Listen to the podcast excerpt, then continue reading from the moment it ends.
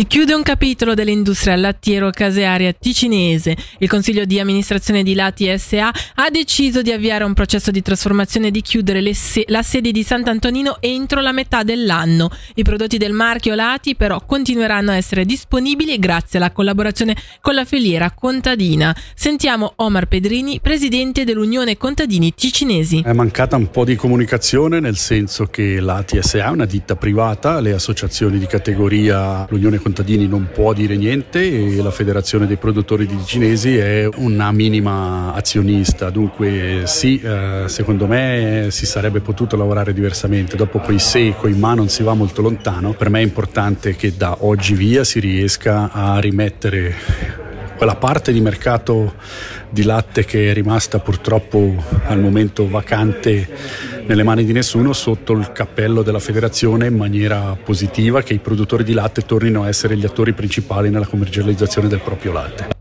Grande attenzione c'è anche da parte del cantone che ora dovrà pensare come ristrutturare l'intera filiera. Sentiamo Stefano Rizzi, direttore della divisione dell'economia. Il primo pensiero va alle, al personale, ma poi evidentemente anche alla necessità di eh, ristrutturare eh, tutta la filiera. Le cose sono collegate, nel senso che la ristrutturazione della filiera eh, permetterà verosimilmente di riprendere eh, anche buona parte eh, del personale coinvolto, ma eh, i lavori di approfondimento abbiamo sentito sono ancora eh, in corso. Eh, ci sono dei finanziamenti a disposizione sia cantonali eh, così come anche federali. Voltiamo a pagina, 64 milioni di franchi per la mobilità nel Luganese e quanto intende stanziare il governo per finanziare importanti opere, tra cui spiccano la riqualifica urbanistica e la riorganizzazione viaria delle rampe autostradali dello svincolo di Lugano Nord.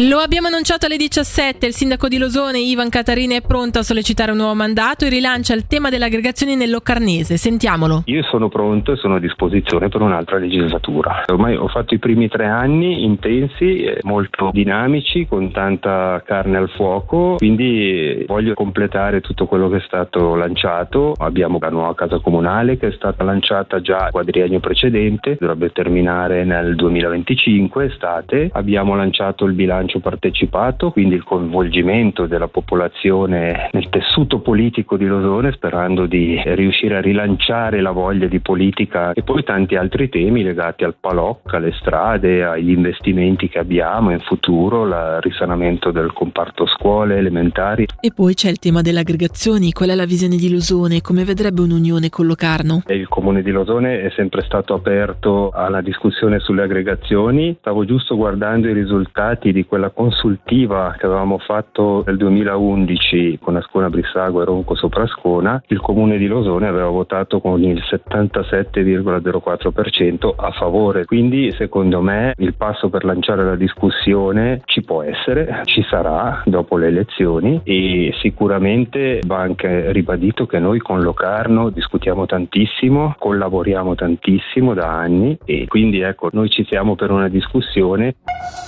Per l'incendio di ieri al centro federale d'asilo di Pasture sono stati arrestati due residenti. Si tratta di un 27enne e un 17enne richiedenti l'asilo algerini. Lo comunicano oggi il Ministero Pubblico, la Magistratura dei minorenni e la Polizia cantonale. L'ipotesi di reato nei loro confronti è di incendio intenzionale. Sul minorenne verranno disposti approfondimenti per determinare la sua età anagrafica.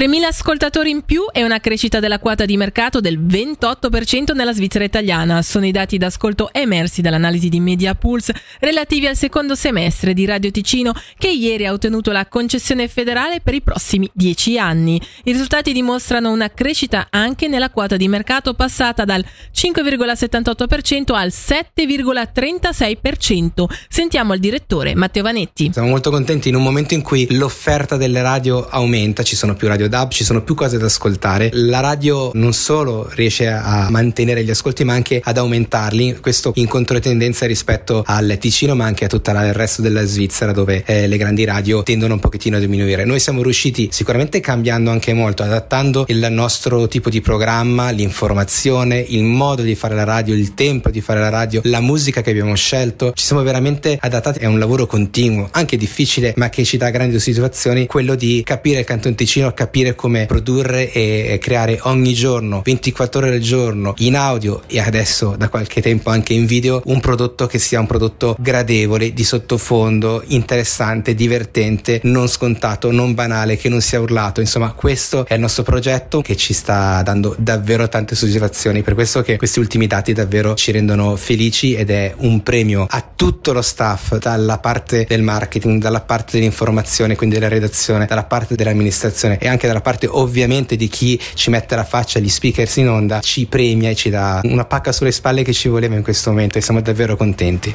Per il momento dalla redazione è tutto, il prossimo aggiornamento con le news sarà alle 19.